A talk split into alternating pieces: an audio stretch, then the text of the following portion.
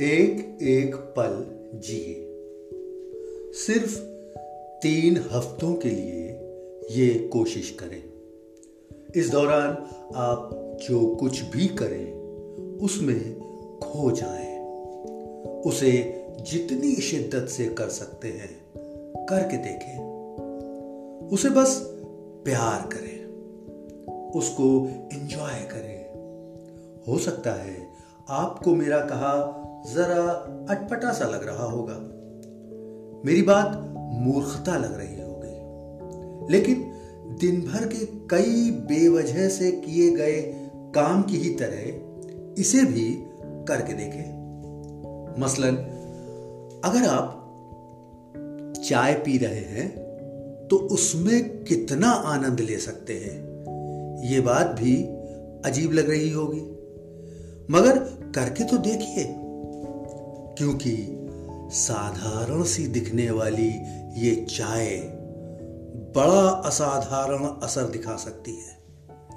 अगर हम चाय में डूब सके तो ये नायाब एहसास दे सकती है। कोशिश करके देखिए। चाय भी आपके ध्यान का ज़रिया बन सकती है। चाय बनाना, चाय के उबाल को महसूस करना, चाय की आवाज़ को सुनना, चाय की पत्ती को पानी में डालते ही उसका अपना रंग छोड़ देना। उठते हुए धुएँ से लिपट कर उसकी खुशबू का आसपास बिखर जाना।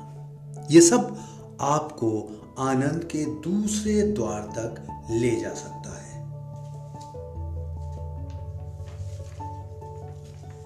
क्योंकि सोचिए तो महसूस करेंगे।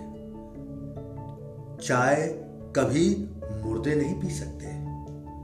चाय को पीने और उसे जीने के लिए ज़िंदा होना बेहद ज़रूरी है। सांसों का चलना ज़रूरी है। जिस पल हम चाय का आनंद ले रहे हों, उस वक्त सिर्फ़ अपने में ही रहे। किसी कल की ना सोचे, क्योंकि आने वाला पल अपनी फ़िक्र खुद कर लेगा। आप बस चाय पिए और उसे जिए। ये एक उदाहरण है।